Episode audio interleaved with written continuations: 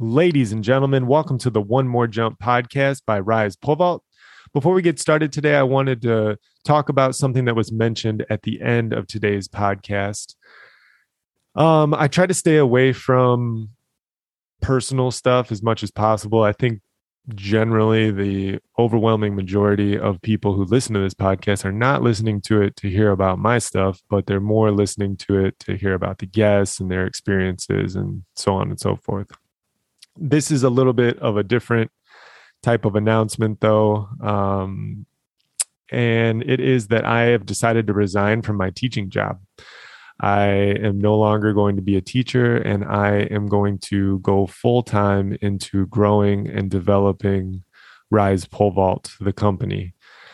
And the reason behind that is we have big plans for the future. And a lot of these things are not going to be able to be accomplished with me trying to balance being a dad and being a teacher and being in coaching and, and creating new ideas and creating content, just all the stuff that I try to do day in and day out. I found that our mission statement uh, was going to be able to be more likely to be able to be accomplished if I was going into it full time. Um, and our mission statement has always been to provide complete and effective pole vaulting instruction, services, and experiences of the highest quality. Um, so, an experience is how that would pertain to you is more like content.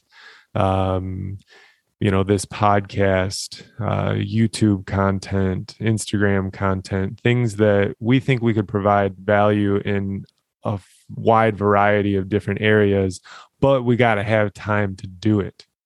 And um, yeah so we're just going in and we have got an awesome team right now put together and we're just going to go at any and everything pole vaulting basically it's going to be a lot of fun a lot of hard work we got some big things planned for the future. So if you want to follow along with that you can always follow our instagram. It's at rise pole vault and then you can always uh, visit our website as well. And you know both of those things are going to be growing in the future which is going to be pretty fun. So our website is www.risepolevault.com Okay, so getting into today's episode, we have Katie Nageotte, reigning Olympic uh, gold medalist, and then her good friend Holly Bradshaw, who is the bronze medalist at the Tokyo Olympics. It was really, really cool. Kate, I had reached out to Katie. I didn't want to bother her like right after her gold medal because I knew she was getting dragged around in all different types of directions, and um, I saw that firsthand at Reno. And she was like, Well, Holly's coming in town. So why don't we just both get on the podcast? And I was like, Yep, no problem. Uh yeah, and if if that happens, you just kind of drop everything and and be ready to rock. Um but I kind of did rush around a little bit to get ready for this podcast because it kind of happened a, sort of last minute. And I did one thing that every podcaster uh, fears, and that is after 30 minutes of incredible content about the Olympics, about all of these different things, um, realized that I had not pressed the record button. So, big fail on that one. So, that content was incredible and it's somewhere out there in the universe now. Uh, but anyway, I don't know. I don't think there's any way that you can recover that since you didn't press record, Jake. Anyway, I've uh, yeah, we were able to regroup and have a really, really awesome episode afterwards. Um, and I just appreciate Katie and Holly being uh, understanding with my, you know, new to this thing. We're only 25 episodes in, so it is what it is. You live, you learn. Okay, so hope you enjoy this episode with two amazing ladies, Holly Bradshaw and Katie Nageotte.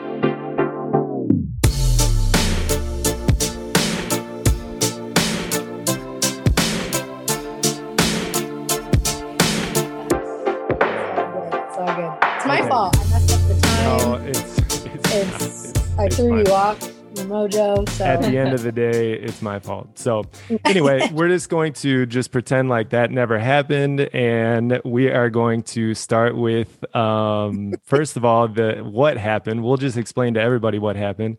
We were recording, and it was not recording. well, we weren't recording. yeah, we weren't We're talking. recording. So anyway, I'm very frazzled and very uh, frustrated right now. But we can just wipe it and we can just be like, you know what? It happens. So it's bound to happen sometime in my podcasting career. You we'll have better we'll have better answers this time. So yeah.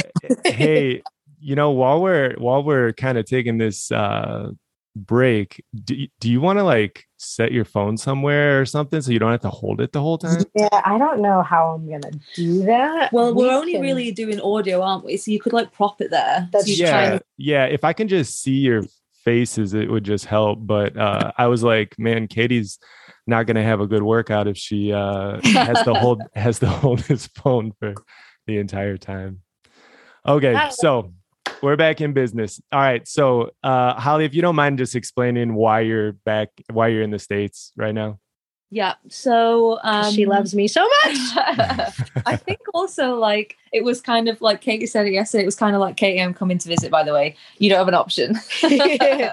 No, I think off the back of like such an intense year and such an intense five years with COVID, where I'm the kind of athlete who no stone unturned. I go to bed at this time, I do this, I eat this, whatever. I've been very strict and I've not chosen to like go on weather, warm weather training. I've not chosen to to do anything fun um, for the last kind of however many years, all throwing everything at the Olympics. And after the Olympics, um, after having a bit of kind of not like mental issues, but having a bit of like a lull, I kind of reached out to Kate and was like, look, I, I really want to come to the States. I want to do a training camp for the whole month, um, just be in the sun, you know, in the, the UK. It was snowing the other day. So it's it's not fun to be there. Um, so I was like, can I come hang out with you, train with you for 10 days, and then I'll kind of head over to Florida to do a more formal kind of training camp for three weeks. And yeah, just it went from there. And uh, yeah, because I live in Chicago, so it's just crazy how right now we I work with a bunch of of kids pole vaulters, and uh, it's just wild how it's like yeah, it's outdoor season, and then I look outside and it's like It's snowing. and Yeah. sleeting. Well, you're from Ohio, so you I'm from. Ohio. Yeah, I have pictures of my coach sweeping snow off the runway before I jumped. So I know, right? It's it's nuts. Um, okay, so we can we can uh, kind of hop back to what happened after the Olympics and just kind of Holly had described it as the Olympic blues. Is that that's like a real like thing that is this like common? Yeah, so it's like an actual thing, like the post Olympic blues, and I've done a paper on it, which has been published um, about the post Olympic blues in athletes. you're so accomplished. And, it- um, hold on, it, it's like published like on the internet. Yeah, so it's like We should link to that. Uh, can we like link to it in the bio Yeah. on this? Nice. sweet. yeah, there's like um, I'll I'll like send I'll send it to Katie, and then she can send it over. It's it got published in 2021, and we were working on it for a couple of years, me and two other authors. Um, and yeah, it was into me interviewing tons of um, Olympic athletes, asking you know how they felt, how was their journey, and whatever. And it transpired that pretty much every single athlete I spoke to suffered with some form of post Olympic blues, whether that was someone was depressed for four years, and that's like the extreme case. Um, but yeah, there was a variety of, and like on a scale, like on a spectrum of, you know, anger, confusion, frustration, depression. And I kind of did feel like that after um, Rio. You know, I'd finished fifth, and I was really happy with that because I had been plagued with injuries that year. So to kind of bounce back and come fifth, I was stoked. And the response that I got from that was just, oh, next time, oh, you didn't win a, medal, you're a failure. Kind of, I was so deflated off the back of that. And I, you know, suffered with just feeling really down. But then after Tokyo, complete different kind of, I had like the biggest success I could ever have imagined and felt really down, like a massive lull, didn't know what to do with myself. Kind of, I, I look back on January and I actually feel like I was suffering with like a form of depression. I was just really upset, kind of.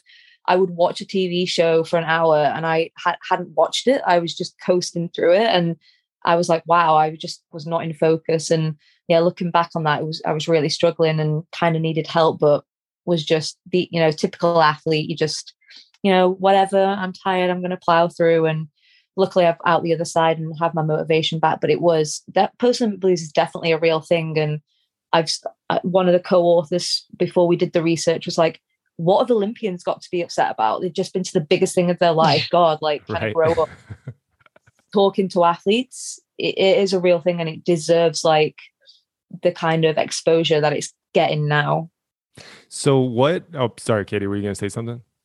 No, it's just there, you know, we put so much into this one event. I mean, really, all of track and field, all of athletics is the Olympics. It's going to the Olympics. And that's, and then when you're there, what did you do at the Olympics? And so when that's over, I think there's at the minimum this period of, okay, what now?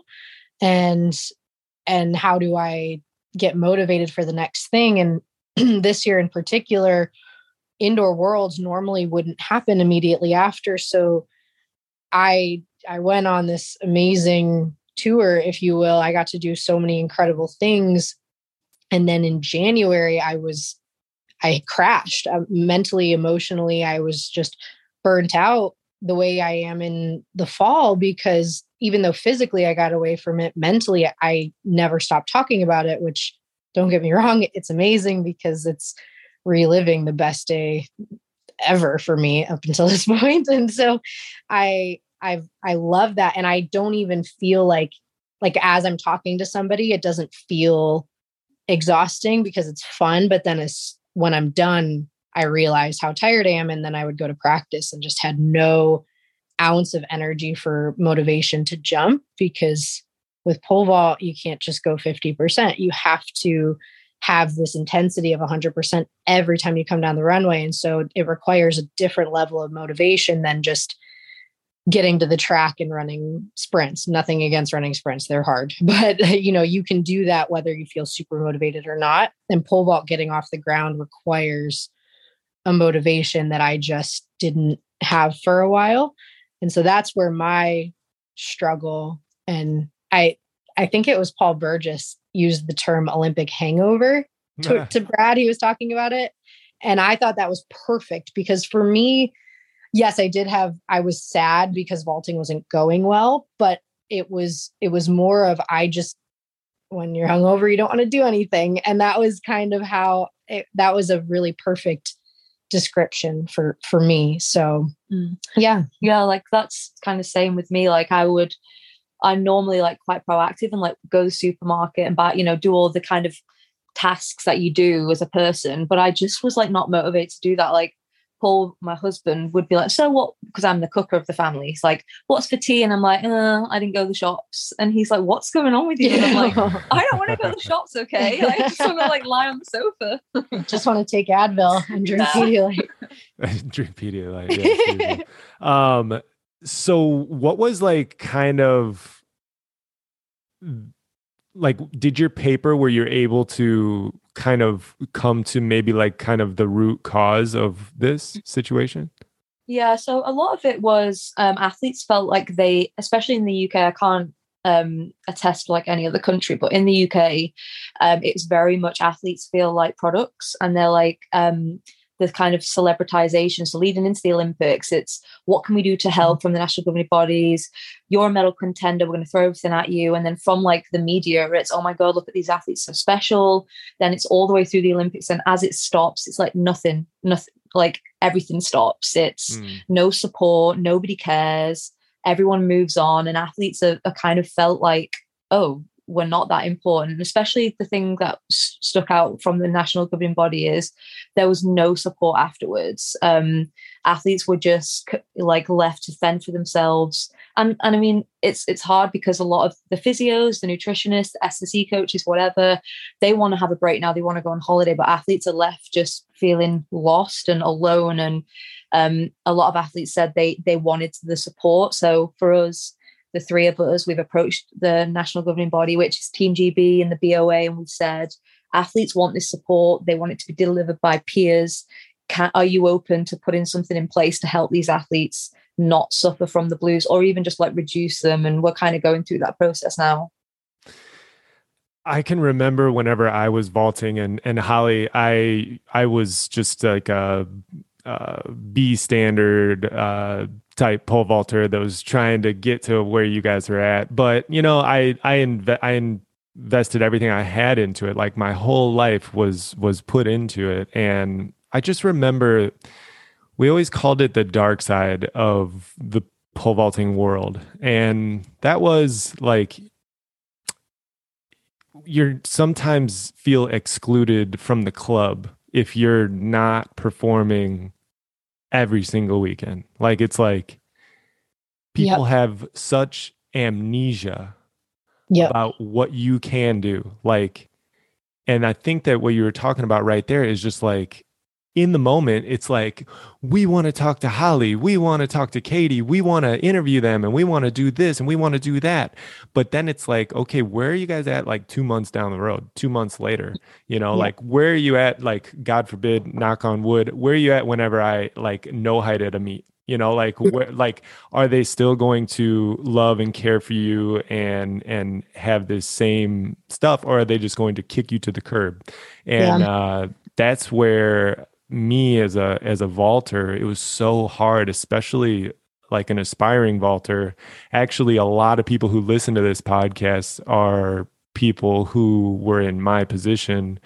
They're trying to they're after college and they're trying to make it onto that, you know, that next level. Yeah. And it was so discouraging because there's people and I won't mention their names that mm-hmm. both of you guys know that, that that I would be like, I would just like beg them to get into a meet.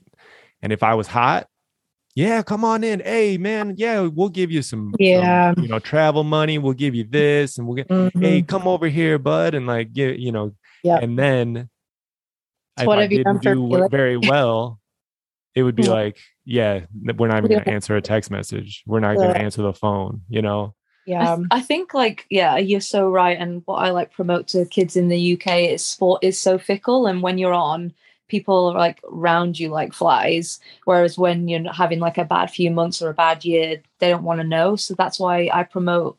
It's so important to be doing sport for the right reasons like you need to do it because you absolutely love it and i'm pretty sure when everyone picks up the pole for the first time and th- those first few months you're, you're not thinking about i want to be an olympic gold medalist. I want to it's win loads of money. fun. It's i absolutely freaking love this. And it's like an addiction. Pole vault is an addiction. And for me i do it because i absolutely love it. Mm. like the search for that feeling of like throwing that perfect jump on the pole is what i crave. And that just makes me happy. And if, if some if a meet organizer doesn't want me in their meet i don't care because that doesn't affect how i feel when i do a good jump. And i think for kids just do not set your goals as I want to do this, I want to jump this high, I want to win money. It needs to the the sole like it's fine to have those as goals, but the sole purpose of why you do it is because you absolutely love it and you just can't lose sight of that. Yeah. But don't you lose sight of that a little bit when you're in your position?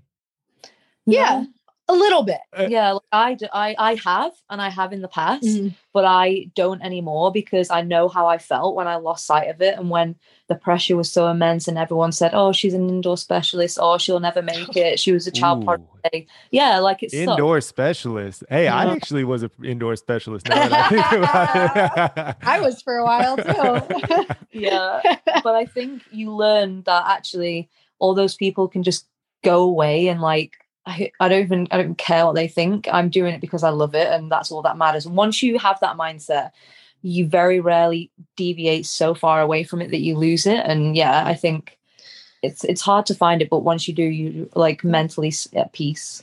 I will say for me, I think especially this indoor season, I just I was and I I was saying this earlier, but I I've always been a little afraid of the pole vault. It always it's always created a lot of anxiety for me um, just ever since college and and brad the combination of what brad gave me with the urgency of the olympics was the perfect combination to get off the ground every time and so without that urgency i really struggled and so because of that it just i started I, found myself like kind of hating pole vault a little bit this preseason just because it was so daunting and it was mm. so big. It was such a mountain of a thing for me. And so yeah sometimes i it was to the point where getting off the ground was more of a relief than fun and that wasn't fun.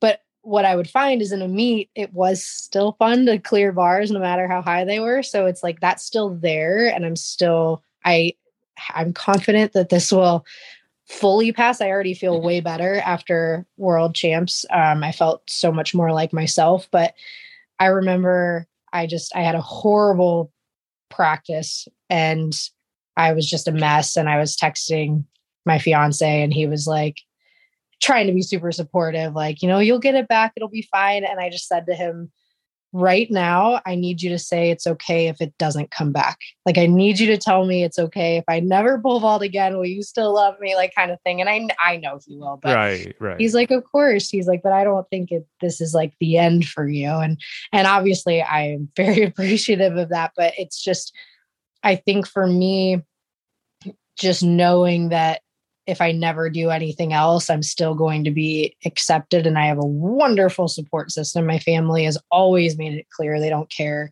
how I do, they just want me to do well for me. But hearing that it's okay if it's if it's the end for me is is comforting and that all also allowed me to just help me kind of come through it as well yeah. do you ever think, uh oh go ahead oh sorry i was gonna say i think like you saying that as like sparked that in me that I think that's what helped me came come out as well. Like Scott, my coach, said, if you, you know, if you want to retire and, and you want to quit now, like that's absolutely fine. Like you have no pressure to carry on. And it was the same from like my family and my husband, like it it's okay. Like if this never comes back or you feel like this for however long. Yeah. And I think just hearing like people say that and be supportive. And I think a lot, like I'm sure Katie feels the same, but I like Katie is for me, she's not just a pole vaulter, she's a person that I really get on with. Like, and I think we want to be, I don't want to be defined as like Holly the pole vaulter. Like I before pole vault, I was a person. And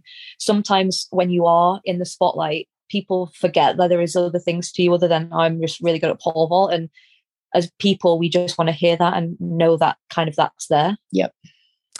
Well, we are recording, and we did record that. So that, that, that, was that was really uh, pretty awesome. Um, so, does whenever you guys are like, because I think a, a, one of the issues, it's not an issue, but one of the things that comes to my mind is the time of your life too. Like, if you were like 20 or like 22 right now, then that might be a little bit different too. So, like, how does like your age and like your wanting to forward your personal life like affect, you know, this whole process as well? Yeah, I think that is part of where my struggle comes in is I have been after this goal for so long. And so when that's the case and you achieve it i think my my body is almost like okay we did it. Like we're done. You i did what you asked me to do. I will notice that i get sore in the middle of a competition now. I feel so old and i feel like my body was just hanging on for dear life giving me everything it could and now it's like no we did this. Like what are you doing? Um so yeah i yeah i i would say that definitely you feel. Yeah. yeah. I kind of like had the same. I think it's all gone downhill since I turned 30. So I turned 30 on the 2nd of November. and since then, like my wrist hurts, my shoulder hurts. I tore my labrum in my other shoulder. My back Ooh. hurts. I turned 30 in June, yeah. like in the middle of the year. Yeah. And then at the games, you know, my quad is like about to blow up. Like, yeah. And I think it's like just getting that balance right. But I think we have so much experience that, um, it, it kind of if we were 2022 i don't know it just we, it i don't think it would mean as much to us like especially not to me like i've fought for this for so long it's not come easy. Yeah. i've had to absolutely graft. Mm-hmm. and as like when i look back it's been super hard but i've learned so much along the journey. I'm a totally different person to who i was when i was 20 yeah. And i almost like respect myself more for what i've gone through and still kind of like beat off the adversity and just kind of come through that and achieved something. And I think we're both, you know, we're both 30 now. and my mind has turned a little bit more to I want to have a family. I want to, you know, my husband's been amazing. We've been together for the last 12, pretty much the whole of my career, 12 years, and we've been married for almost eight. And we want to settle down. We want to have a family. He's put so much on hold for me to pursue this relentless dream of winning an Olympic medal. And I've kind of done that. So after the Olympics, it was okay, well, should we now have that next goal of having a family? And you know we're in no rush but we we made the decision that we it's a team effort when i say we people get a bit like oh it's you out there it's not we but no it's a we yeah it is definitely it is we. all we there's no me on that runway yeah. without the team yeah and i think it's like only respectful that it's a decision we both make and if he if i wanted to carry on and he really didn't want to i would totally respect that but that kind of would never happen yeah right and that's i i've been living at a distance from Hugo. Um, he lives in Florida and I'm in Atlanta, so it's a five hour drive. And he's just he chose a job, a good job within driving distance of where I was, and he has been so supportive. And so he's the one pushing me to go through. Gosh, 2028. I'm like, no, stop it! Like, no. Yeah, he's like, that's a long way. going because he's genuinely a fan of the sport, and so it's. But I do find myself getting excited for just being with him full time and, and, moving on to the next thing. But I also know there are things in this sport that I still want to accomplish. I I got to attempt the world record a couple times and I I would love more chances at it and mm. the mm-hmm. American record. And, you know, I I want the chance to defend my title, but for for a little bit there, I just it it's funny because Brad always and this is always the question people ask: Would you rather break the world record or win an Olympic gold medal? And I never really knew the answer to that question until I won the gold mm-hmm. medal and crashed so hard, and it was like, oh, this was kind of the forefront. And yeah. it's not that I I'm not motivated to also break the world record, but I think it just it was a different kind of motivation and now like having that deep seated true motivation that was the Olympics. Like you can't fake that. And not that I'm faking motivation for the world record, but it just takes time for that to shift. It just takes Trey Hardee actually gave the perfect analogy. He was like, Your your motivation is like a big balloon. And after the games, it just deflated. It didn't pop, it just like deflated. And the pump that you had before isn't working. It's right. and so you have to go find a new pump to blow it up. And so it just takes time for that motivation to switch and become real because there's a big difference between real and fake motivation. And it's and mm. so that's where this the quick switch to indoor worlds and you have to like immediately ramp back up and oh are you excited to break the world record it's like yeah but let me breathe for a minute like yeah, I feel like you guys got really, you know, just because of all the COVID stuff uh, and the rearranging of when the games were, it was just like boom, straight back into the chopping block, just like here we go, here we go, here we go. Like no time, no time to rest. And and we were talking earlier, Katie, about um how you just looked like you look great, but like just fried at Reno, you know, like yes. you were just like I just could tell like in your eyes, like I was just like, dude, she's fried. Like she, she's she's had gone through so much stuff because you know it was like overnight you just become like this celebrity and and then you're getting pulled in all these different directions and everything.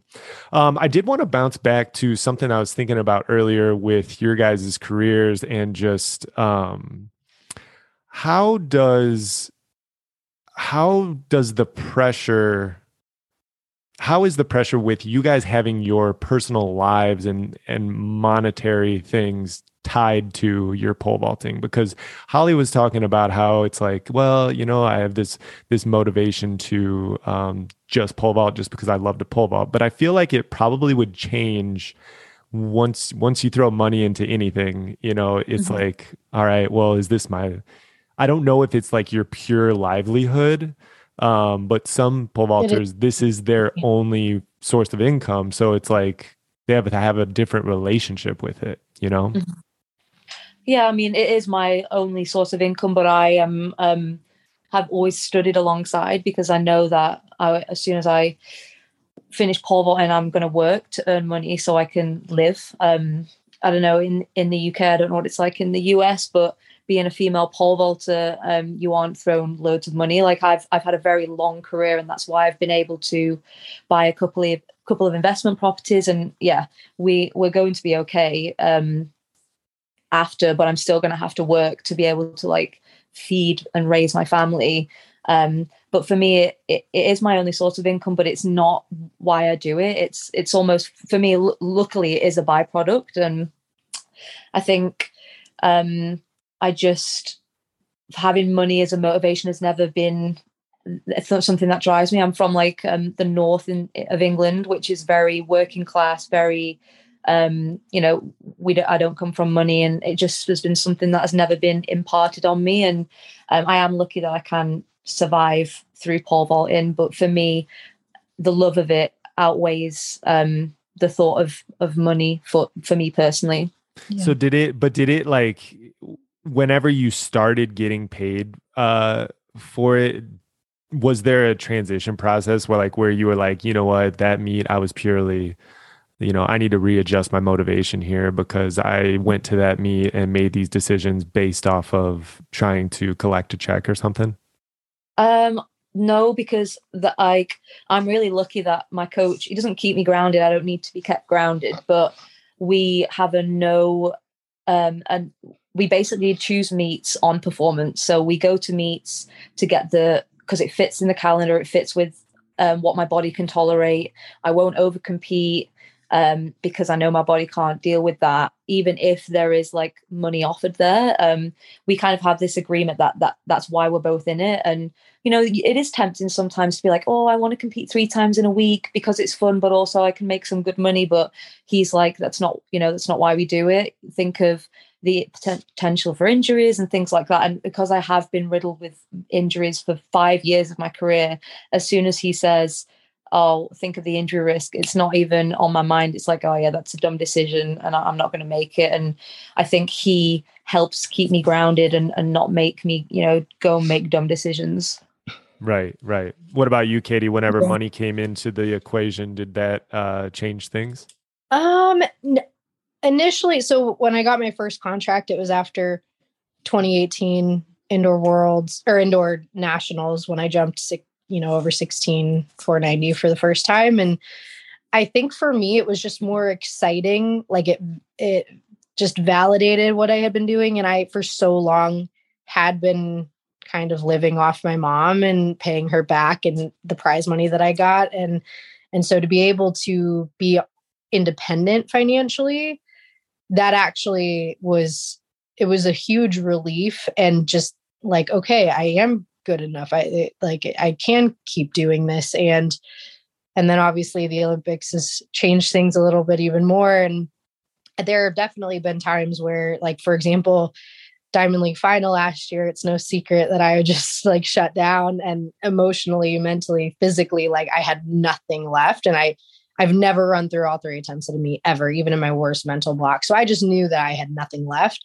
and there was a meet after that offered a lot of money and i just brad and i just kind of looked at each other. He's like you're done. Like and so it's it was it would have been tempting to go and even no height and collect half of it but it just it wasn't worth how i was feeling. I i just needed to be done. And so yeah there i mean don't get me wrong I, and this is where holly and i differ. I i like my fun toys. Like i i like purses and things like that. So like in some respects it is fun to be like, "Oh, I won I won that this meet." Like cool.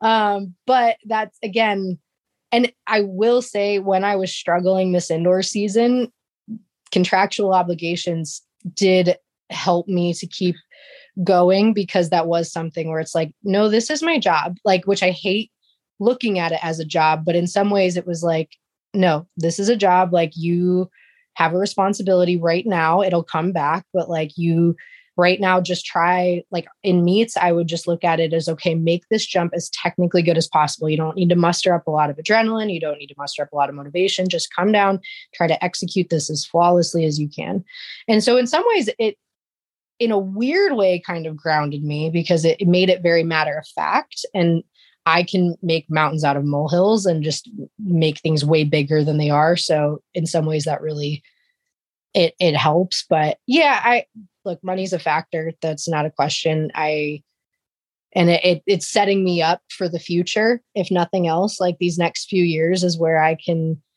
you know save money because i as much as i like shopping i i do save money and it will allow me to have a cushion i can't live off it forever but it'll allow me to have a cushion and allow us to have a cushion and figure out what i want to do next which i am thinking about but it just then it, it doesn't force me to have to move into something immediately so and like it's going to cost a bit to like fly back to the UK. Right. I need to say, I need to. well, according oh to Hugo, we're living in England, so it'll just be the drives up to. Yay!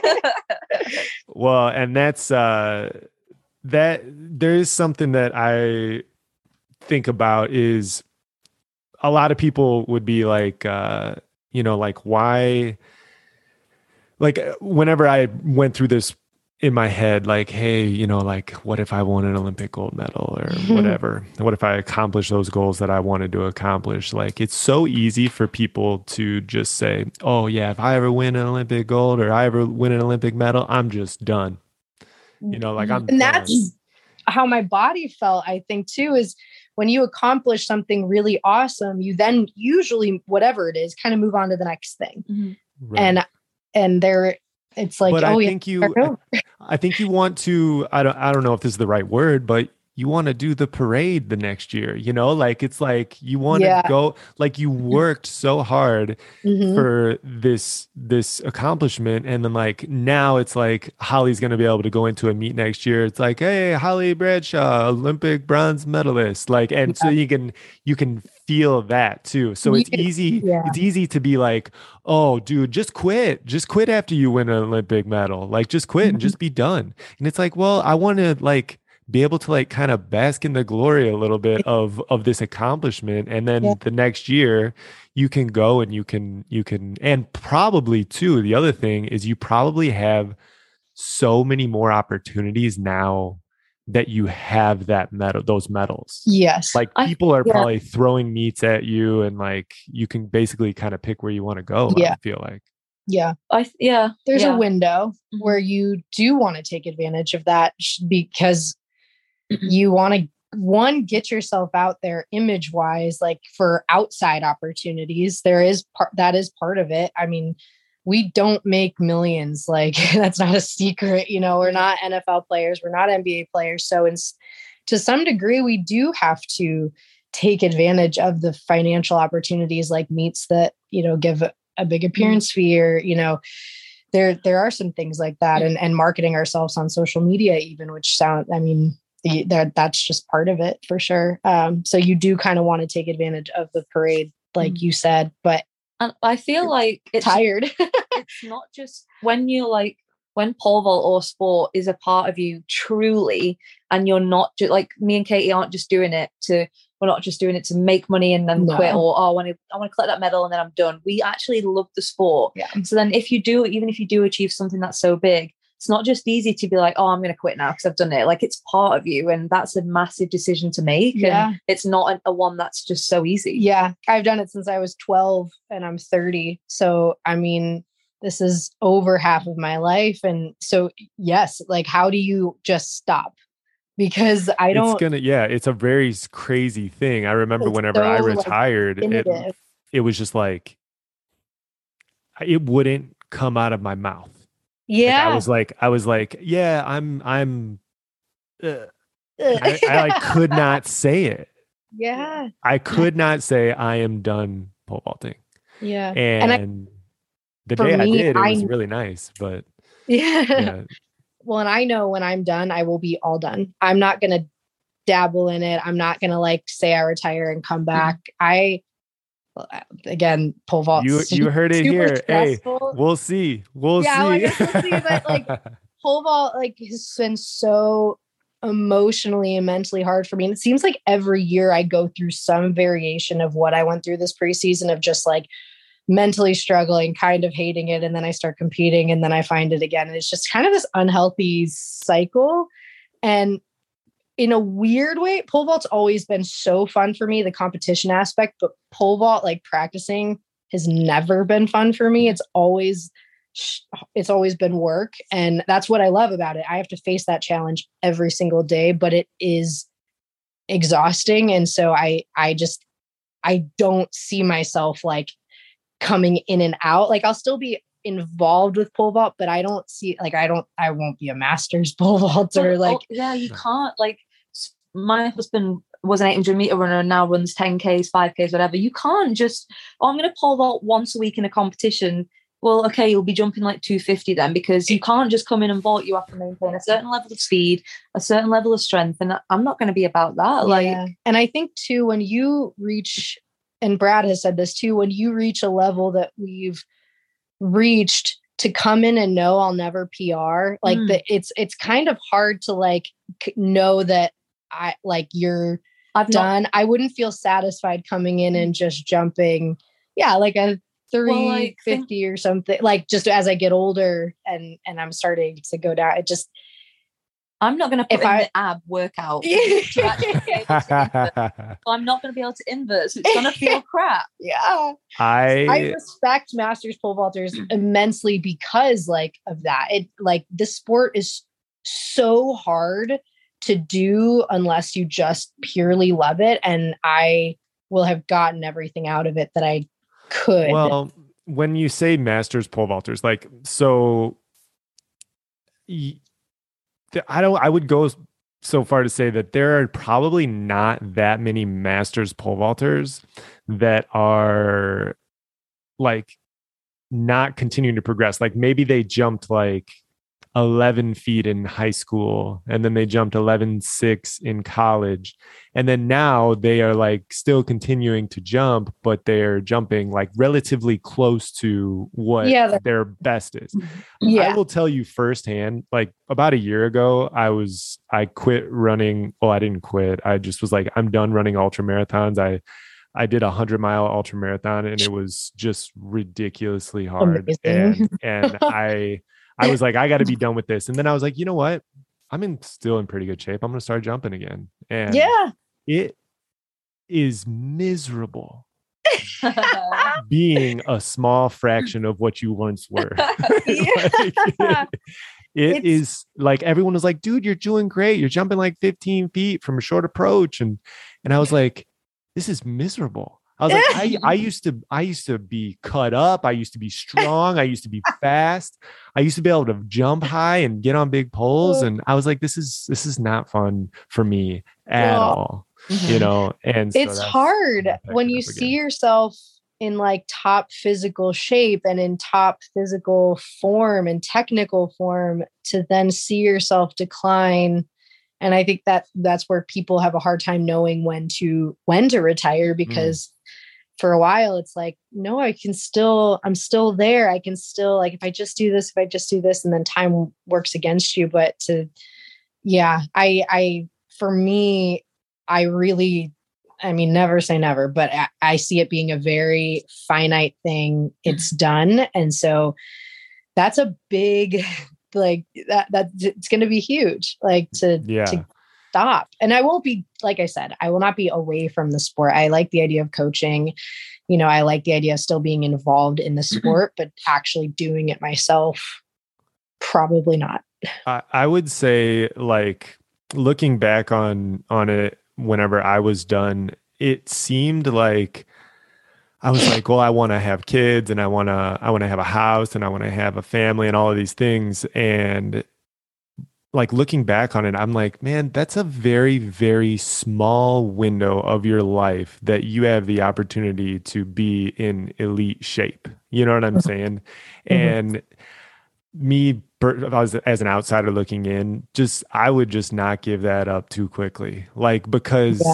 That is a very special thing that you guys have. Like to be able to run as fast as you guys can and to be able to be as strong as you guys are and like in as good a shape as you guys are like it's it you know think about like other like the overwhelming majority of 30 year old women out there how much they would just kill to be able to do what you guys do so i just like if I, you know, were to give any advice, just like don't give it up too quickly. Cause I was I was at the water park this this uh past weekend with my kids, the indoor Uh-huh. water park.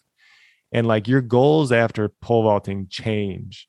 Like, cause I was like, literally, I was like leading up into that water park trip. I was like, I want to be the best, the most fit dude at the water park. like, and I was, I was like, how Ah, ridiculous has my running life gotten? You're probably not too far off, but yeah. Well, I realized that it's not that hard to be the most fit one at the water park, man. Holy Yeah. cow. It was not good.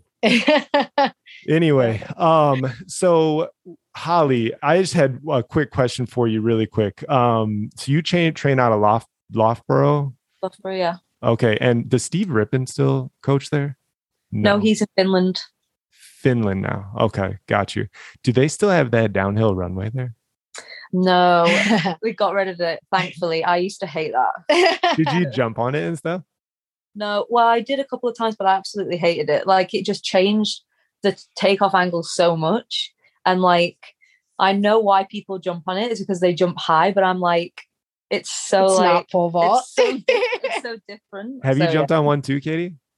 So Mm. it wasn't a downhill runway, but in high school, the coach would set up a raised runway, but the box and the pit were flat. Mhm. And so you were a foot off the ground. So you could get on your full approach poles from four lefts. And it was, it, so in that sense, yes, it was very fun. But then even after like one or two practices on it, you'd go back down to a flat runway and you'd feel so far away because obviously you're much closer and it just, you don't have the extra height and it just it it feels really weird. So like doing it like once every so often was good but he started doing it a lot more and then Mm. from what i hear it's that's almost only what they do and and so it just it's hard to you just can't change the event that much like it's it it makes it an entirely yeah I, you can work on your top end you can on these poles and that yeah that's sure that's great but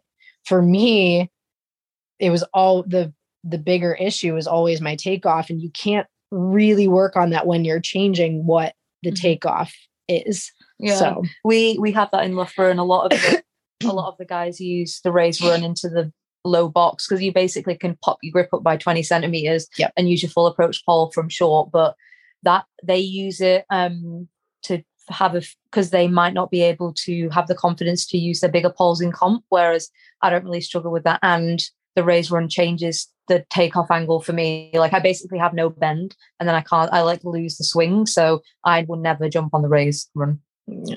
Yeah, I feel like I mean it's an interesting concept. I mean those things are so expensive too. I don't know if the cost would be Yeah. it, you know. Uh, but I feel like you could get and I'm not a big proponent of this. Um I'll use it every once in a while um with certain cases, but I feel like you Yeah. could kind of get the same type of deal by tapping someone. You know, like it's kind Yeah. of like a similar thing, but at least whenever you're it's- tapping someone, all the like the you know uh oh, spatial awareness is the same. yes you know, I would agree with that. And I think too, especially with a downhill runway, your running mechanics Mhm. change because you're now either leaning back a little bit to to balance or you're really for forward because you're just your turnover. thought Like, I know it's yeah. such a short amount of space, but that's just when you run downhill, it is so different from how you're running on a flat surface and so that changes it too um, and again like it's fun to throw in like don't get me wrong like it would be i'd be it'd be fun to try it but it it would change things it change it's not what our sport is Mm. I, um f- I it's feel like- like, it's almost ahead, like Holly. for me it's like a band-aid for like a problem and we jump a lot from like four steps six steps eight steps to like work on the jump with no speed because that way you, you're having to jump well but with no speed so when you go back to full approach maybe it's a bit easier. So we use tools like that but yeah if if you're not mentally strong enough to take poles in a competition then maybe that just needs a little bit of work rather than making you know covering the band-aid up by oh we'll put you on the race so you can feel the pole a bit Yeah, and I feel like I said, I think the risk versus reward on that is a mm. little bit off, you know, because if Yeah. you're talking about somebody who has mm. problems getting on these types of poles, like they're probably a little bit mental. Like so then so then you put them in some sort of weird like ultra weird scenario, the potential of them developing like severe run through issues, I feel Yeah. like would probably be increased. And Mhm. also when you don't feel that fast, like the raise the downhill runway is going to make you feel really fast. You're always going to want to take like you're not always going to feel like that coming into a takeoff. And so if you can just be on a smaller pole and and hit a takeoff no matter how you're feeling that day, like even if it's on the tiniest pole in your bag, like that that will do so much more for your confidence and for your jump than getting on that downhill runway or raised runway you know look i i not hating on anyone that uses them or just implements it as like a fun little like training tool but yeah it just it would change it. It's not something that i would want to do very often at all. It would be like once every so often kind of thing Those ones in particular are like an extreme downhill runway too. Like I could see maybe Yeah. like a two percent or like three Yeah. percent grade. Like maybe that would be. and some people do but- that like for training they just they just have the slightest downhill or like the box is slightly deep something for training purposes some people put like a little like thing at takeoff to Right. get like that i can i can understand but it just seems like the other ones are really changing what the sport is and Mhm. that's where it's like oh, i don't know Right. might be creating some bigger problems long term by using this Mhm. often Absolutely. Um, Holly, I wanted to ask you. You started vaulting when you were relatively like kind of older, didn't Mhm. you? Like 16, Yeah. 17 years old or something? Yeah, so I basically did gymnastics for like the first 10 years of my life, then played football for five years, then got into athletics, but I did like hurdles. So I was a relatively good hurdler at like kind of, I was never representing my country, but I would like represent my county at like the big comps and then got into pole vaulting when I was like, it was October 2008. I started training and I'd been doing it for like a year, but I would just rock up to the comp with one pole I didn't have any training. I just got over the opening bar and got maximum points for my club. but then I started training in October 2018. So I was like 16, about to turn 17. Yeah, I think that's important to uh to hear because I at our gym we have a lot of not a lot, but a good number of kids that come in, especially girls who are have retired from gymnastics and they're like, "Well, I'm a senior. I don't have enough time." You know, and a senior is like 17, 18 years Mhm. old Yep. and uh in high school and it's like, "No, no, you do." Like if if you if you're a good athlete and you're relatively quick and you and you can learn things uh pretty well, you know, you can you can do this and I mean, don't Jen think there's- Suhr learned in college after Right, right. year.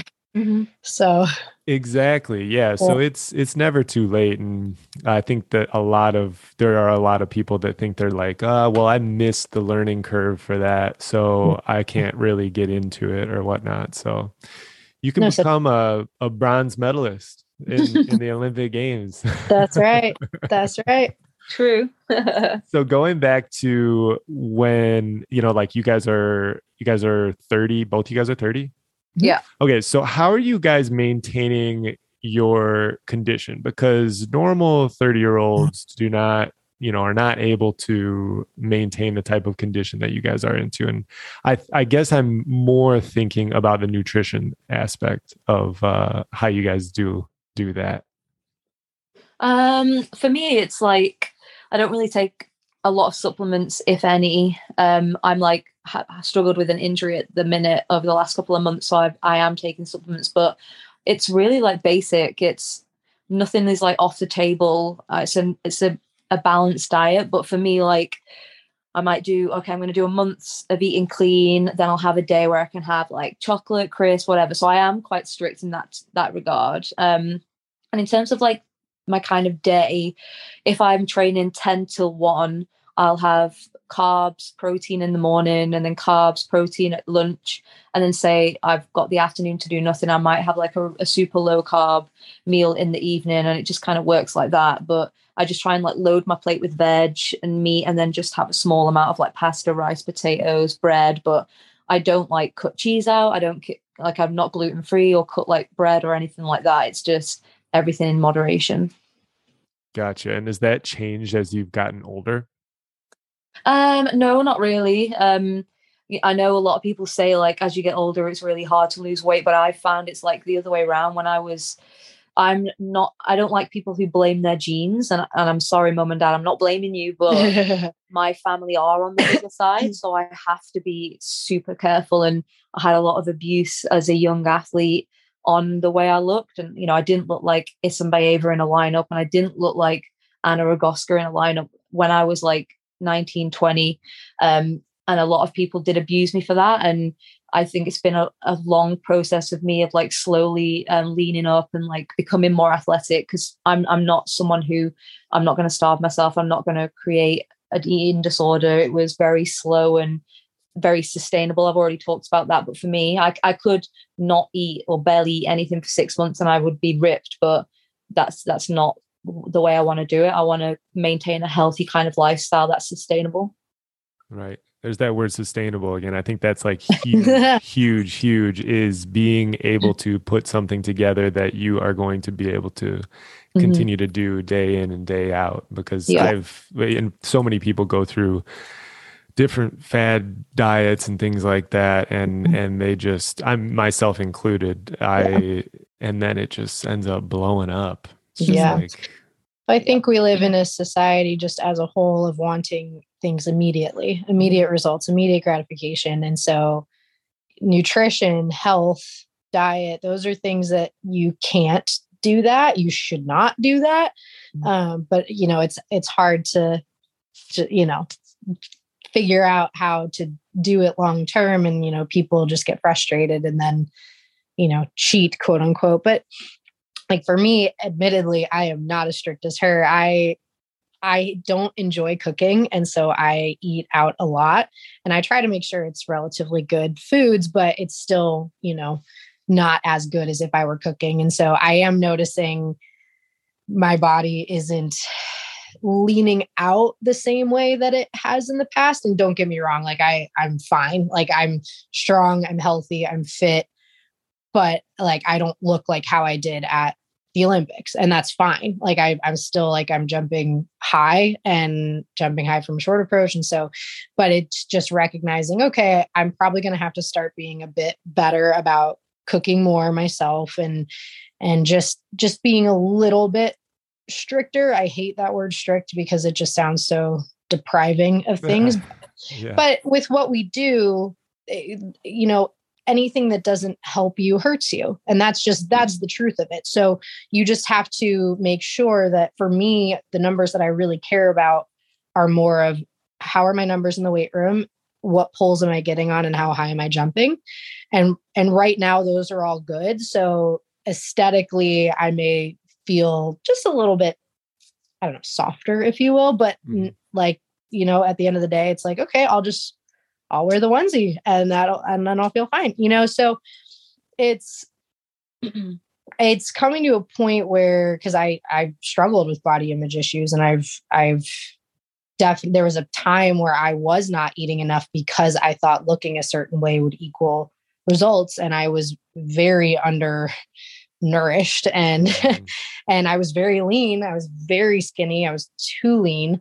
Um, I was probably a good 25 pounds lighter than I am wow. now. And even at the Olympics, I was probably 10, I was probably 10 to 15 pounds lighter than I was even there just at off of food poisoning. I was too lean there. And so it just that's I was just so fixated on that and just had it very warped as to my motivation was okay, I want to look good in this outfit and I'll jump high as a result because everybody has abs. And so if I like make sure that I have abs, then that will equal results. And that's just not what it was. So again, kind of like it take it took a while to kind of figure out what worked for me. And I still follow that. But yeah, admittedly, I'm a little more laid back, but at the same time, I love to eat. I love to go out to dinner. I love to, I, it's, I'm a big foodie.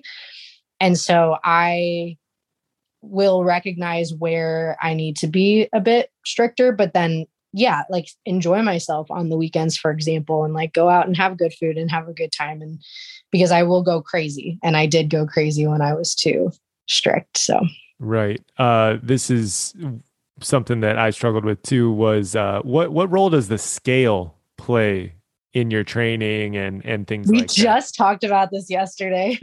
For real? She brought a scale and put it in my bathroom but that, like, to each their own. Like i like i said i only hop on the scale when brad is like hey what are your numbers right now? Like you look a little too lean or you know then because right. he's a big advocate for just making sure you're not under fueling with how much volume we have. And, but, and how how often do you would you say that is like a once a month? Yeah, for or, him it's more of like if we've been training hard for a while and I'm looking a little too lean. So I would say even once every couple months. Like it's not very often. He's not right. big. He's which is great because he is somebody that's such an advocate for just fueling eating more than less and making sure that you have energy and and good food in your system to sustain the workouts because you get injured otherwise. So um but I, I mean we have a very different approach in that sense um and it is important to know what you weigh. Don't get me wrong it is it is he asks because he's genuinely curious okay what what do you weigh now just so that he has a better idea of okay, when you're jumping this well and looking like this, yeah, what right. the number. So it's good for him to gauge so that down the road, if I'm struggling or I'm too lean or you know I'm getting a little too soft, he can kind of like help with that. Right. But Holly, what about you? Yeah, so I weigh in every morning, and that's like a choice for me. It's not something that's like imposed on me by anyone. Um, but I find that it like keeps me accountable. Um, I have to be really disciplined and I have to be really strict. And I've like kind of figured out what works for me. But yeah, being on the scales and knowing what I weigh and seeing like the progress and just being held accountable is important to me. Um, but yeah, it is challenging. Like there's times where I'm going through a big hypertrophy block, i.e., at the minute, and you see the weight go on. And for me, it, there's there's no um there's no shortcut. You have to be, and I'm not promoting this as like a thing, but this is what I have to do. I have to be in calorie deficit um, to lose any weight. And that's kind of something that I have to do for four to six weeks to kind of strip down some weight to, to get there's like a, a range for me and it's i only work in kilos and it's 66.5 um, to 67.5 is my competition range so i've experimented being lighter and that didn't work um, and being heavier for me just means that I'm I'm not blessed with Katie's raw speed. Uh, I have to work on that, and if I'm a li- carrying a little bit too much weight, that really affects my speed development. Um, so I definitely need to kind of be in that range for comp, but I operate kind. I'm always kind of in a cycle where I have an off season. I put on I put on weight. I put on fat. I lose muscle. So then when I come into training, I'm too heavy. I lose the weight, but then I put the weight back on because I'm gaining it in the gym. And when you weigh in every day, seeing those fluctuations is mentally challenging. But I've managed to like kind of balance it and get over my insecurities as I've got older. And yeah, it's just kind of a constant battle that I face, I guess. Do you ever think that, um, and this is just something that I I suggest for people that I work with, is uh, do you ever think about not weighing in on meet days? Um, just because it's like you're gonna jump anyway. Mm-hmm. You know, like so it's yeah, like it is what it is. You're you're gonna jump anyway, and it's like if you hop on and you're like half pound over, you know, maybe that might have just like a tiny bit of an effect, like where it's like, oh man, I'm a half pound over. What the heck?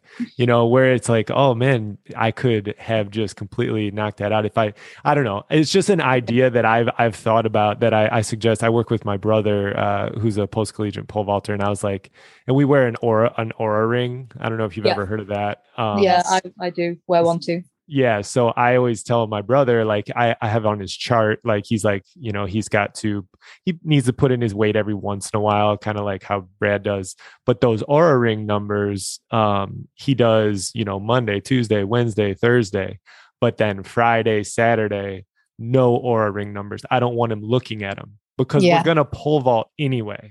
but if you wake up and you look at that Oura ring and it's like, oh, I only got like a little bit of deep sleep last night. I must, you know, be tired today. It's like Yeah. it could play into, you know, Yeah. that day of vaulting. I think it's like each to their own. And like, I think it's with everything. Like, we talked about motivation, and I'm big, I'm intrinsically motivated and I promote that. But if someone needs to be motivated by jumping high or doing this, then that's there's no right or wrong answers. And again, here, like, I think that is a really good suggestion. And I think I've, I, um, I go through like waves and like sometimes I'll be so down with what my weight is. Scott, my coach will be like, don't weigh in for the next month. And I won't. So I think it's like just adapting on your feet and just kind of whatever works for you. But yeah, on a meet day, I'll generally weigh in because I'm so stable by that. And like I'm not going to fluctuate any any I'm not going to suddenly be two kg over and I'm like, oh my god, I'm right. pole vault because I'm so heavy or whatever. and it's the same with the Oura ring. Like I kind of detach from it and oh, okay, the Oura ring says I've not had a great night's sleep, kind of whatever. It is what it is. And I think, yeah, you I think almost like being in touch with that and knowing and then just doing it anyway. Like the World Cup back in 2018, me and Katie did it.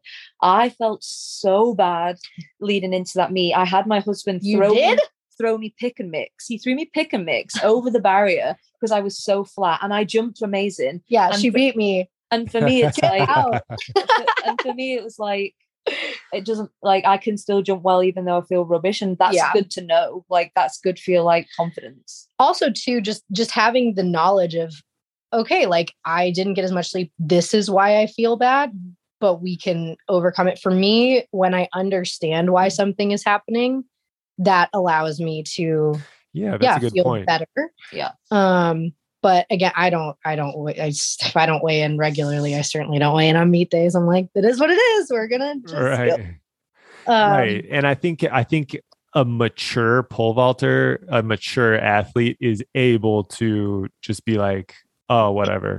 You know, Yeah. like, you know, that mm, that means this or that means this. Like it's not a big deal. But I would I could see how like a younger, you know, Mhm. 20 something would just be like, oh my gosh, mm. it's you know, it's the Olympic final and my Oura ring numbers are bad.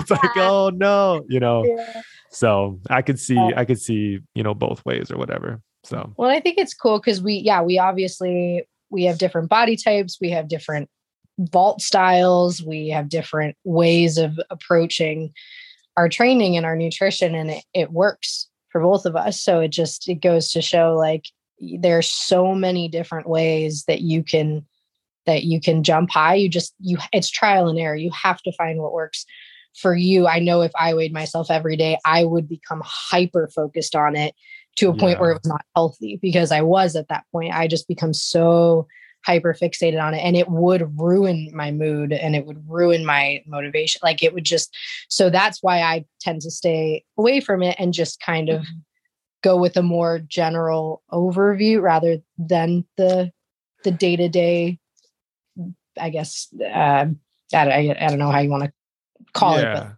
fixated kind of style. I, I remember, I think that it was you and I who had talked on the last time you were on the podcast about uh, tracking macros, about how Mm. about how crazy. I don't know if that was you, but you know, Probably not because I don't even know, know what macros are. People talk about them and I'm like, okay, buzzword. like mac- macronutrients like fat, protein, carbohydrate. So Mhm. I, I know there's a lot of athletes that that track those things and you can become severely addicted to calorie counting and macro Mhm. tracking and things and I like that. was fixated on calorie counting. I didn't know macros at the time. I still don't really understand them. Um, but I was so fixated on how many calories I was taking in, and which in some respects was good because now I understand just how much a meal is just kind of looking eyeballing it, which is good for me because I tend to overeat. Like I I'm definitely an overeater, so just getting that knowledge was good, but it was not a good time for me because I was so fixated on my next meal and how I would limit calories. Um, so yeah, I I know how I get, and I have kind of an addictive, like hyper focused, like personality. It can, it can so- mess with your other relationships too. I remember like being Yes. out to eat with my wife and just being like, she's like, "Are you really gonna track your calories?" Like, it's like, oh my gosh, like you're really gonna put your macros in for this meal that you know. I like, couldn't talk about anything else. I was so Mhm. annoying because it would just I would just talk about food all the time because I was I couldn't stop thinking about it and and just fixating on how I was going to not overeat. Like it was crazy. So Right. What about you, Holly? Do you track any of your things or no?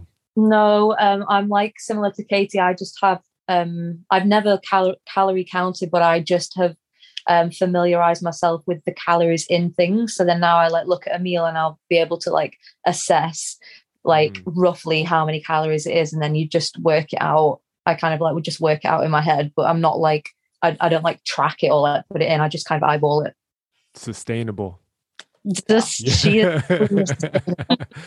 um all right i've never asked anybody about this but i remember um you know traveling around on you know kind of the us uh pole vaulting circuit if you will the different beach vaults and street vaults and things like that and i remember that there was you know oftentimes a really big uh, party scene afterwards and and there was a lot of uh, alcohol consumption and things like that and uh, while we're on the topic of nutrition i just am curious what the role of alcohol plays in your guys life if you don't if you don't want to talk about it it's no big deal but No, I I don't really drink at all. Like I will have the I mean, there was a couple of years back I didn't drink for like five years.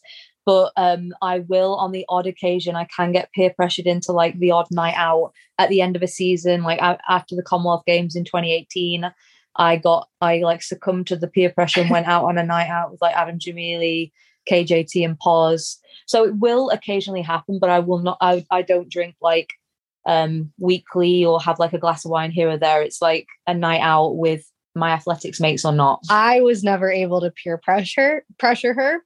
But after the Olympics, she messaged me as like, I just want to drink with you after the season's over. And, and we did like after Sarah.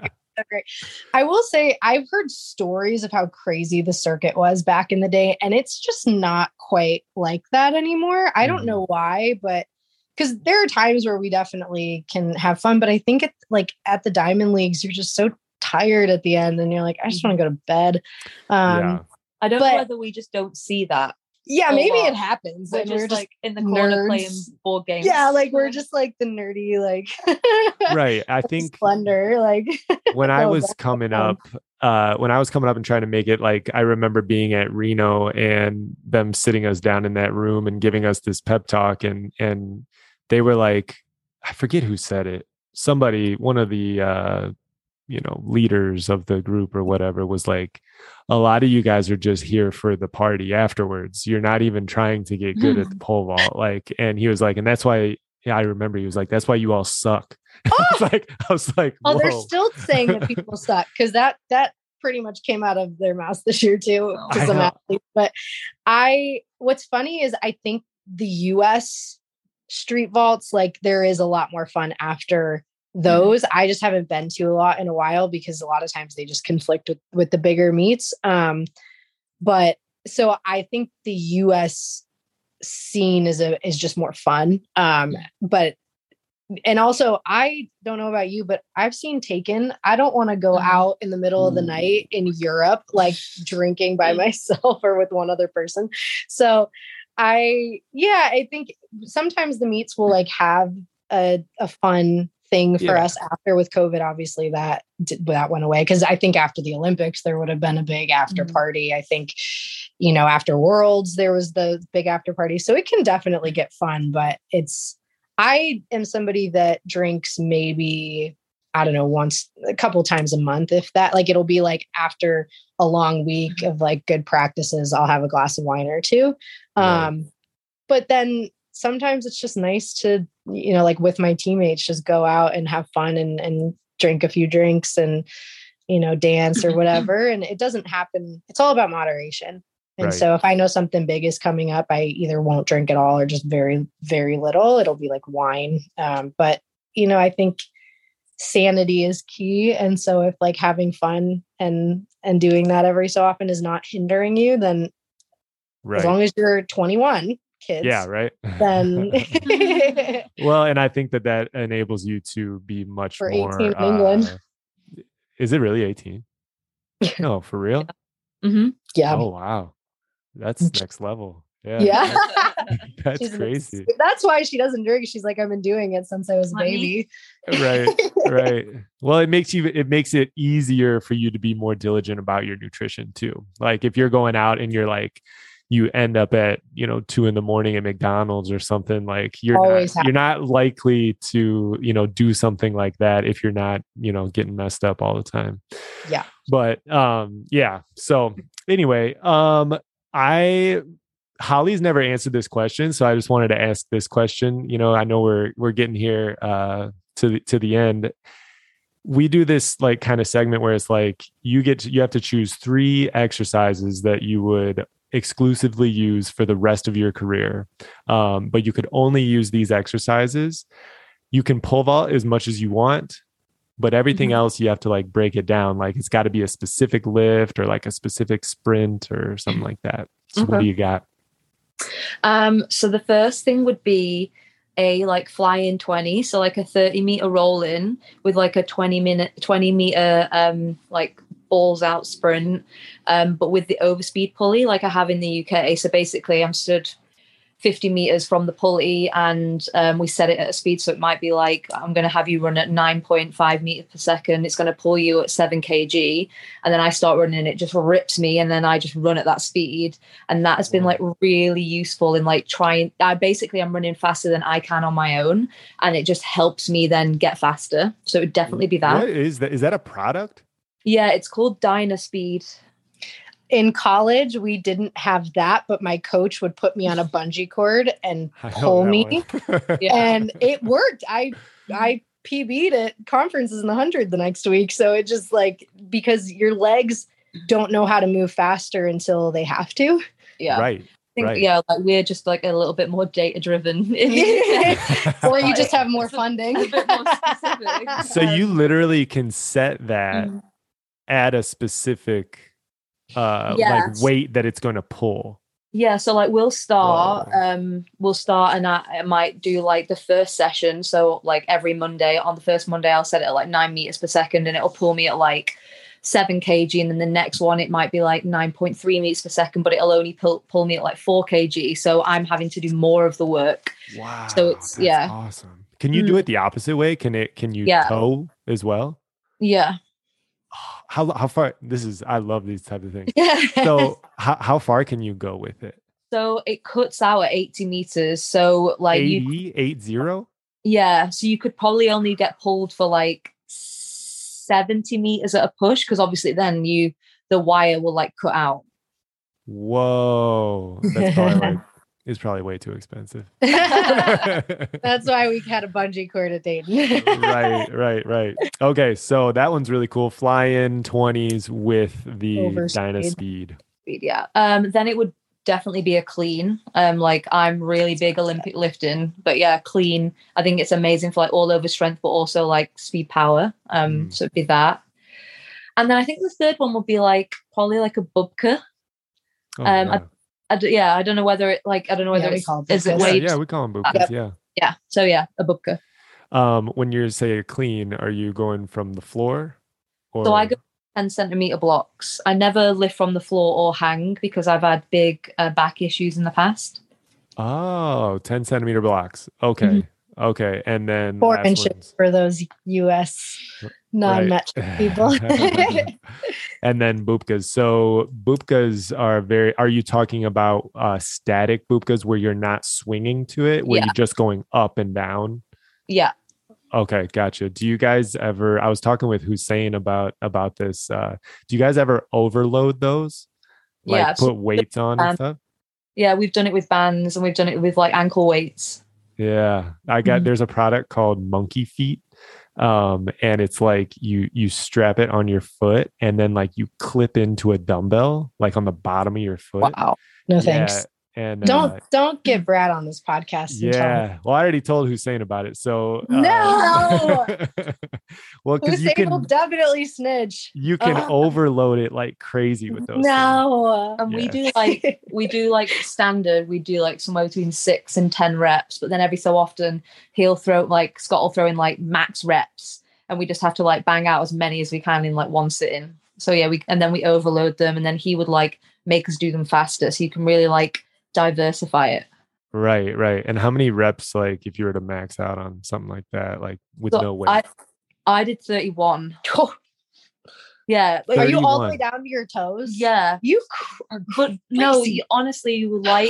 what the you heck? would it's easier than you think because yeah i would be like i would do like reps of like sets of like tens and then i was like oh my god i'm gonna do like 12 but honestly you can go for ages I Seriously. can't go Well, up. yeah, I don't know what you're talking about. The You bar, can't- are you using a bar that has like an insert? No. Oh, gosh, no, I go down to like my shins and I'm like, that's good. I can't. but, but honestly like it's been like i couldn't do like one like Yeah. eight years ago I was They're like, hard. how- The, and a lot of it too is just figuring out the balance of it. Like windshield Timing. wipe. It took me a long time just to figure out how to like balance myself and almost like relax rather than like muscling yourself there. Um, so I think I slightly cheat in that we I don't do it on a high bar. You know, like the gymnastics P bars. The, oh, so like the wooden ones, they have like a bounce in it. yeah, and and there's Oh, yeah. space there to go down and up. No, okay, no, no, no. I do it with the bar. I don't Ah. go in the middle. yeah, I was I was thinking the same thing, Katie. I was like, oh, I was like, okay, oh, that's yeah, different. that's no can do- I feel like problem. I feel yeah, I feel like you could do hundreds. No, I, I go I go still with the bar there, but because there's like give in it. Do you do like a mixed grip? Yeah, Yeah, the okay. flipped, yeah, the pole vault grip, Yeah. yeah. I for- don't think it's making that much of a difference where 31 is not an Yeah. insane number. 31 is, That's crazy. is so strong. But there is a Incredible. timing too. Like if you time the swing, Yes. if you learn the timing, then you can knock them out for sure. So this is exactly what I'm saying. It's like on the P bars because there's this whip in the bar. You basically just like pop back, pop back like yeah, that. yeah. I can kind of see that. Yeah. Yeah. So I, re- I reckon like I don't know like have you got a high bar? Like Yeah. let's just do it. I reckon No. some, I reckon somewhere No. between 20 and 30 on like a normal bar. Yeah, Katie, what are you coming in at? I would Two. probably all the way down to my ankles. I could Yeah, probably just down to your ankles. Six. I right now can get to like my shins and go back up for like eight to ten. Um, but like I, I those are I struggle with those. Admittedly, I'm good at I'm good at a lot of things, Mm-hmm. but there are certain exercises that like I, I do need to get better at. Like That's very encouraging though, I'm sure to a lot of people because that is that that exercise in particular can be extremely discouraging when you it's first hard. are trying to do It learn took me a long time to yeah be able to do them down to Yeah. my knees. Even I mean, like when it's I tough. when I jumped 487, I ca- and this isn't me exaggerating. I could not do one body weight chin up, and I could not do a single bubka Wow. back in like 2012 when Hold I on. jumped. So like 87 you jumped 87 and you weren't able to do those Yeah. things I couldn't That's do almost 16 feet. That is like 15, 11 and change. So That's it- so high. so you definitely shouldn't get discouraged by doing that. Like it's No. definitely like an important part, but there are so many different ways to skin a cat. Like Yep. I think that's the message. Yeah, That's- seriously. that's I'm not insane. reacting. Could not do a single chin up. That's amazing.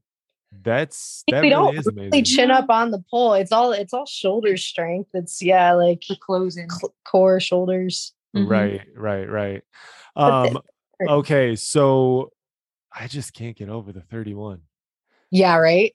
okay That's amazing. all right Trust- uh, Yeah.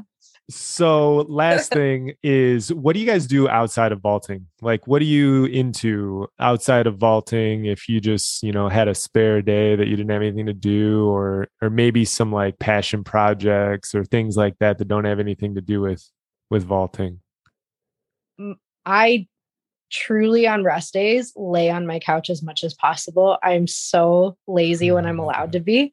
Um but I I really enjoy like I said I enjoy like going out to eat like dressing cute, going out trying like a just getting a bunch of food to share with people. Like that kind of experience is really fun for me. Um I'm very into fashion, and beauty, skincare, that kind of stuff. Stuff that's very unpole vault, and but it, it kind of yeah it gives me an outlet and something to have fun with. And again, going out to eat the fashion side, you get to like dress up for the night and figure out what you're going to wear. So mm-hmm. I'm very girly outside of outside of pole vault. Um, so, right. Yeah, so do you like uh follow like any YouTube people that you like watch like uh, not so or I don't know TikTok. Is, my TikTok is all makeup and skincare, I swear. It's just yeah. yeah. So what are you watching like uh are you just like laying on the couch like staring at the ceiling or do you watch watch TV? I watch Netflix. I do like a lot of true crime stuff. I mean, I just watched Bridgerton and The Bachelor. So I I like my kind of girly shows, but I also like Game of Thrones. I like you know tr- true crime documentaries. I I like it. Just kind of depends on what mood I'm in.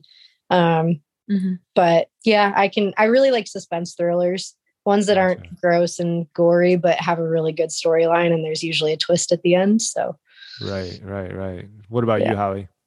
Um, I like also sitting on the sofa watching Netflix. Um, but I'm also studying, so I'm doing a master's in sports um, psychology. Um, I'm currently just finishing my dissertation for that, which has been quite fun. Um, I, I am so unaccomplished. no, you are so awesome. what What is your degree in, Katie? If you don't mind me asking, like, what did you go to school for? My degree is in psychology with a minor in fashion merchandising. So, oh, no uh, way. I when I transferred in, I found out they had fashion programs, so I just it was too late to change my major. I added it as a minor, but I did do a study abroad in Paris during Paris, Paris Fashion Week at they call it the Paris Fashion Institute. It was just a four week English based intensive program where you basically create your own clothing line and you help dress the models at Paris Fashion Week and you just learn about a lot of the designers. And it was really cool. That's wild. Yeah. All right. Uh, what were you saying? Uh, yeah, so I've got my masters. I also like have a big passion in coffee, so like going out to coffee, making it. I volunteered in a coffee shop for six months to learn how to like make really good coffee, so that was fun. Um, I also do a little bit of work. I don't know whether you guys have Canva in the US. I love Canva. Yeah, I have. It's basically. oh my gosh, it's insane. Yeah, there's loads of like templates for like social media, but also for like presentations and videos and whatever. And then you can just get really creative with it. So I work on Canva for a company who is basically a, um, a running company and they host 10Ks marathons. And I do like all their promo like videos and um, if they're like announcing a race, I'll do like some graphic for them to announce on social media. So I do that as well. That's kind of like just flexible. They'll just send me videos to create like here and there when I need it. Um, but yeah, right. that's it. That's awesome. Yeah, Canva is insane. oh, uh, I, I, I, you're a teacher, right? So well, actually, this is my first time saying this, but uh, I resigned. I oh my uh, gosh, yeah. I well, I'm I'm still teaching until the end of the year, but I put in okay. my letter of resignation, and I'm wow. going to build a pole vaulting company. Any and everything to do with pole vaulting, I'm just going to continue to just put Good my whole you. life into it, and uh, yeah, make sure That's that awesome. I press record whenever I'm doing podcasts, things, things of that nature. But yeah, yeah, I actually I resigned, but I do um I own I own a pole vaulting gym, uh, so we you know whenever we do our social media and stuff, it that Canva is just uh, it's unbelievable. It's almost like it's it's like drag and drop. Um, a lot of it's drag and drop, so you like uh, almost like creating a um, an Instagram story. You know, like you can oh. you can drag graphics and and it makes it much much easier easy. to design stuff. Yeah, yeah. And like Holly was saying, there's templates and and things like that that cool. yeah make you make you look well, i'm creating my wedding website right now so i totally understand right right right that's exciting when it when is that happening again uh new year's eve oh my gosh new year's eve wedding this year so that's awesome. Good for you. Yeah. Ladies, it has been a pleasure. I really, really appreciate your time. Um, that was I'm fun. Gonna, I'm going to say it one more time. I'm really sorry about that.